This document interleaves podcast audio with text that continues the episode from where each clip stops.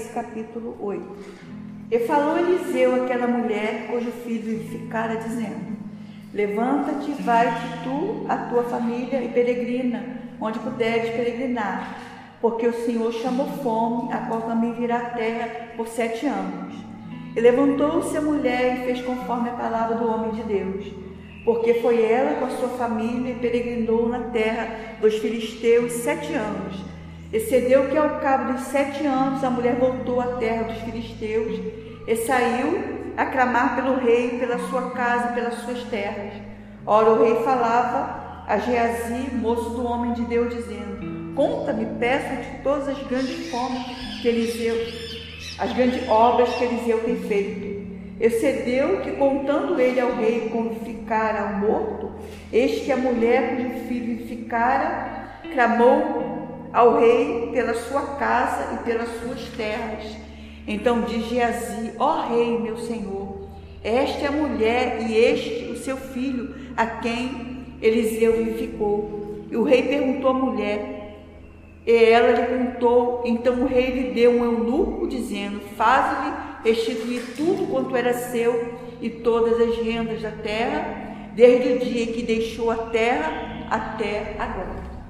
Oremos, Senhor Deus e Pai, obrigada por esse momento que estamos aqui em tua casa, ouvindo a tua voz e que o Senhor venha continuar falando aquilo que precisamos ouvir e aprender de ti nesta manhã. Entregamos esse momento nas tuas mãos e por tudo te agradecemos em o nome do Senhor Jesus. Quem aqui já pode ocupar seus assentos? Então nós observamos aqui a palavra da Sunamita, né? É, volta para a sua terra. Então nós podemos tirar do que nós ouvimos da palavra de Deus, como é bom obedecer a Deus, como é bom ouvir a voz do Senhor. Nós sabemos que hoje o Pai, o Senhor, ele fala com a gente. É claro que Deus está falando comigo através da Bíblia, e Deus faz, né, fala conosco. Mas na, na, na antiga aliança, o Senhor, ele escolhia uma pessoa para que ele falasse ao povo, falasse a outras pessoas, porque Deus não falava como nós podemos entender. Temos o Espírito de Deus, Deus fala comigo. Né? Os irmãos têm o Espírito de Deus e o Senhor fala. Entendendo? O Espírito de Deus reservava uma pessoa, né? Como nós conhecemos a, a, a palavra de Deus, daquela mulher estéril que desejava ter um filho. E ela desejava tanto ter um filho que ela disse: Senhor, se tu me deres um filho, eu vou entregar ele, né? Como foi o caso de Samuel. Então, quando Samuel nasceu, a sua mãe foi e levou ele ao templo para que ele servisse a Deus. E Samuel foi eleito o profeta, o escolhido de Deus, foi o juiz, né? E ele era porta-voz do Espírito Santo. Deus falava com ele, ele falava ao povo. Então, por isso nós dizemos ouvir a voz de Deus. Porque nós observamos aqui Eliseu, um servo de Deus, um profeta, porta-voz de Deus. Nós sabemos que essa sunamita, ela teve um filho que foi morto e o Senhor ressuscitou ele através né, do profeta Eliseu. E quantas obras maravilhosas Deus fez através de Eliseu. E nós observamos, ele fez um machado flutuar. Deus fez com que ele fizesse um machado flutuar, o ferro do machado. Não foi o cabo do machado, né? foi o ferro, porque se fosse o cabo ele não afundaria, né? Mas quando aquele machado afundou, né, aqueles homens ficaram sem poder trabalhar. Porque aquela era não é como essa que nós vivemos hoje, né? Eles precisavam daquele machado. Então, quando ele afundou, Eliseu pediu a Deus estendesse a mão, eles foram, estendeu a mão e, e viram que o machado né, havia se perdido. Então, o Senhor fez, através de Eliseu, com que o ferro flutuasse. Né? Então nós observamos maravilhas, mas mesmo nós tendo Deus como nosso Senhor, sabendo que Ele está conosco em todos os momentos, que Jesus disse: Não vos deixarei órfão. Ele falou para a igreja, para a igreja que foi fundada, Pedro a pedra, né? Jesus a pedra principal, mas Jesus foi é, Pedro foi escolhido para a fundação da igreja. Então a igreja ali ouviu Jesus dizer que ele sempre estaria com a igreja sempre está ali. E o Senhor está sempre conosco. mas isso mesmo sabemos que passamos, mesmo Deus estando conosco em todo momento da nossa vida, nós passamos por. Conforme a palavra de Deus diz que havia fome na terra. Mesmo que Eliseu, o servo de Deus, mas havia fome na terra. Havia fome na terra no tempo de Paulo. Então a palavra de Deus está dizendo que é, é, falou Eliseu, aquela mulher cujo filho ficara dizendo: Levanta-te e vai-te tu e a tua família peregrina onde puderes peregrinar, porque o Senhor chamou a fome, a qual também virá a terra por sete anos. O Senhor chamou a fome. Então a gente, a gente acha que essas coisas que acontecem, né, não está no controle de Deus, ou fugiu do controle de Deus. Então nós falamos, reunimos aqui, Mone, né, o Léo, o pastor, nós estamos reunidos aqui para saber que coisas, às vezes, contrárias, que não é boa, vida. Mas que nada nem ninguém venha nos afastar de Deus. Porque o apóstolo Paulo diz: o que, que vai me afastar de Deus? A fome? A nudez? Ele tinha as costas feridas pelos vergões do chicote. E nada calava ele de falar no amor de Deus e de seguir, de persistir. Porque quando o Senhor disse agora vou te recolher, ele disse, né? É, é, completei a carreira, terminei a carreira e larguei Então ele guardou a fé, independente de tudo quanto ele passou. Porque no mundo antigo, irmãos, as coisas não eram como hoje. Como se evoluiu a ciência? Né? O, a, o, trabalho manual era feito com muito mais trabalho, porque você tinha que preparar até as ferramentas no fogo. Se você queria trabalhar, cortar uma árvore, tinha que fazer a sua ferramenta. Se você queria fazer um móvel, você ia ali na casa de madeira e trazia as, as, as madeiras prontas já para você montar, não. Você tinha que cortar, você tinha que preparar aquela peça, preparar a ferramenta. Então as coisas não eram tão fáceis, a tecnologia aumentou. Mas quando nós falamos do tempo antigo, era muito mais dor e sofrimento das pessoas. Eu vivi num, em um tempo em que hoje nós pegamos a latinha de leite e jogamos fora, né? Mas eu vivi em uma era de que aquela latinha de leite, elas eram feitas canecão. E as pessoas usavam, só não tinha leiteira, como a gente vai aí, hoje baratinho, aquele monte de leiteira, às por, por 6 reais, 5 reais, não. Era, era, a gente fazia, a gente não tinha condição de comprar, era tudo caro. Só pessoas ricas que tinham uma posição, uma, uma financeira melhor podia ter. A gente usava latinha, antigamente leite condensado, vinha latinha, as pessoas botavam uma alcinha e penduravam numa tábua com preguinhos ali as canequinhas das crianças. E às vezes a gente não é um leite moço que você usou, não, às vezes deixava um lixo de alguma pessoa que tinha, que tinha mais condição do que você. Então, as coisas eram muito mais difíceis do que é hoje. Então nós observamos que o sofrimento daqueles homens de Deus era muito grande. Mas nós observamos aqui que Deus falou para Eliseu que ele viria trazer fome sobre aquela terra. E a, terra, e a fome viria durante sete anos. E durante três anos e seis meses não choveu. E o que, que vai nascer em uma terra seca? A gente vê que nós estamos vivendo uma época de estiagem por causa do frio. Nós estamos no, na época fria aqui no Brasil. Então nós observamos que chove menos, chove bem pouco. Então nesse tempo que chove, se a gente pegar um pouquinho d'água e botar nas plantas, elas não aguentam, morrem. Porque, e agora você imagine uma seca de três anos e seis meses que você não tem, nem acha mais água, seca os poços, seca tudo. Então o que, que tinha ali pra, de vida? Então nós sabemos aqui o que aconteceu nesses sete anos de fome. Mas o Eliseu disse: o Senhor chamou a fome. O Senhor chamou, está escrito aqui na Bíblia, né? O Senhor chamou a fome, a qual também virá a terra por sete anos. Então Eliseu aconselhou aquela mulher que ela saísse dali daquela terra e fosse para um lugar onde pudesse pelo menos né? ela pudesse sobreviver.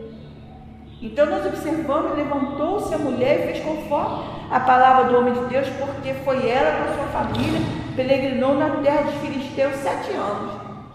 Ela ouviu o que o profeta disse e ela foi. para ela sobreviver com a família dela. E, e uns, uns filhos, um dos filhos havia sido ressuscitado né, por Deus através de Eliseu. Excedeu que ao cabo de sete anos, quando passou de sete anos, a mulher voltou à terra dos filisteus e saiu a clamar ao rei pela sua casa e pelas suas terras. Ora, o rei falava a Geazi, moço do homem de Deus, dizendo: Conta-me, peço todas as grandes obras que Eliseu tem feito, né? Excedeu que, contando ele ao rei como ficar ao morto, eis que a mulher cujo filho ficara clamou ao rei pela sua casa e pelas suas terras, né? Então dizia assim: Ó rei, meu senhor, esta é a mulher e este é o seu filho, a quem Eliseu verificou. E o rei perguntou à mulher e ela lhe contou. Então o rei lhe deu um eunuco, dizendo: Faze restituir tudo quanto era seu e todas as rendas da terra, desde o dia em que deixou a terra até agora. Então, irmãos, como é bom a gente ouvir a voz de Deus. Ela saiu para poder viver e senão ela iria morrer. Foi para onde o, o, profeta Eliseu, a boca de Deus falando para ela. E quando ela voltou, ela perdeu tudo. Não tinha mais nada aqui, a pessoa foi uma posse, né? Aquilo abandonado sete anos, outras pessoas tomam posse.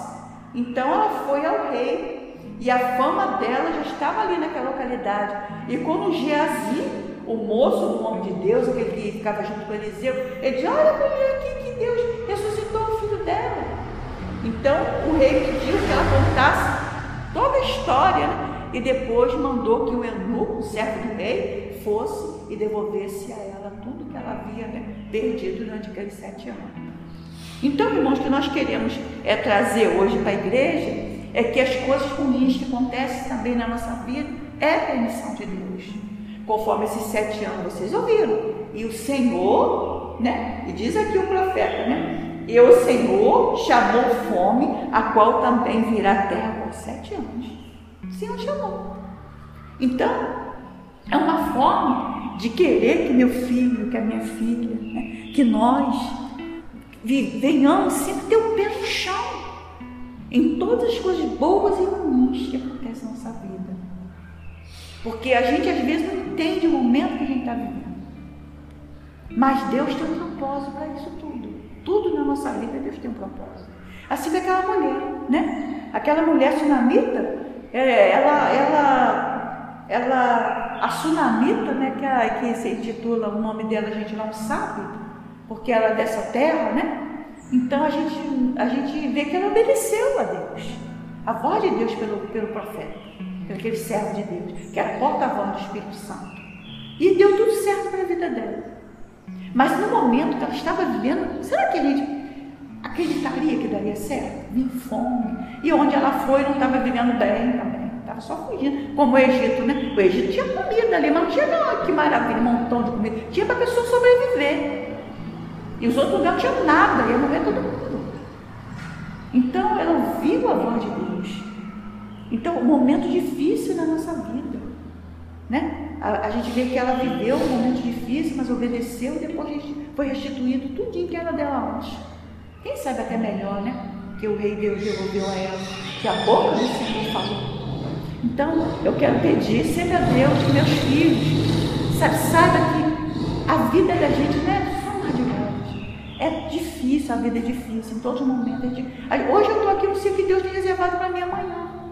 Eu não sei o que, que Deus tem reservado para mim. Coisas tristes para minha vida, não sei. Mas o que, que vai me afastar de Deus? A gente tem que sempre dizer: nada vai me afastar de Deus. Ainda que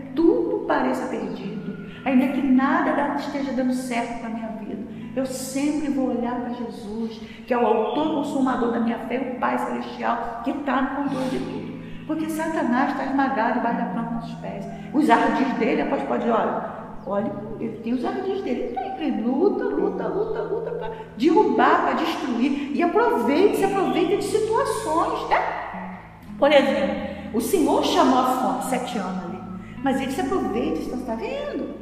Tá vendo aí? Você vai sair da tua terra. Agora você, cadê o teu Deus que cuida de você? Você vai ter que para aí, você vai deixar tua casa, você, como você vai viver? E quando você voltar, e se você voltar, e se lá for pior, começa as tentações da nossa vida. O que, que adianta servir a Deus? Né? Para que servir a Deus? Viver assim, ó, fome, se todo mundo com fome, né? Então as situações ele vem nos ardis dele para nos afastar do Senhor.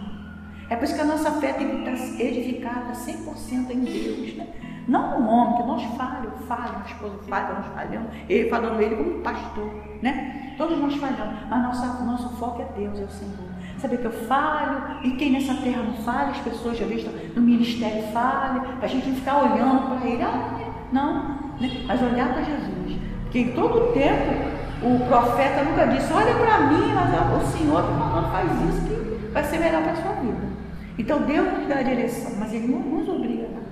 Ele só nos dá a direção para a gente seguir. Né? Porque nós observamos que Jesus sempre nos chamou e nós estamos aqui porque fomos chamados, mas Ele sempre não nos força. Porque a palavra do Espírito Santo diz assim: nem por força e nem por violência, mas pelo meu Espírito, diz o Senhor. Porque o Espírito convence do pecado, da justiça e do juízo.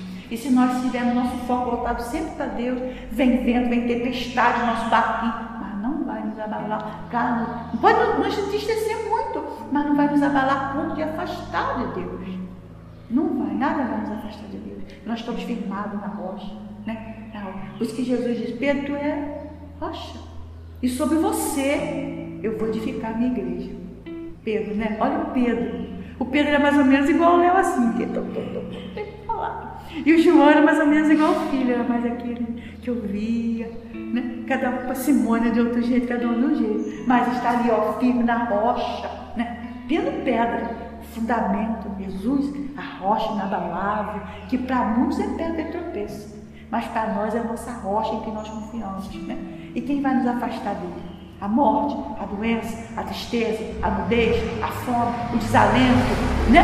O que vai nos afastar dele? Nós podemos dizer, nosso nada vai me afastar de Deus ainda que eu passe por tudo que eu passar na minha vida, né? Que nós venhamos estar firme, forte abundante na mão. Essa palavra vai ficar dentro do nosso coração, né? Que nós venhamos guardar.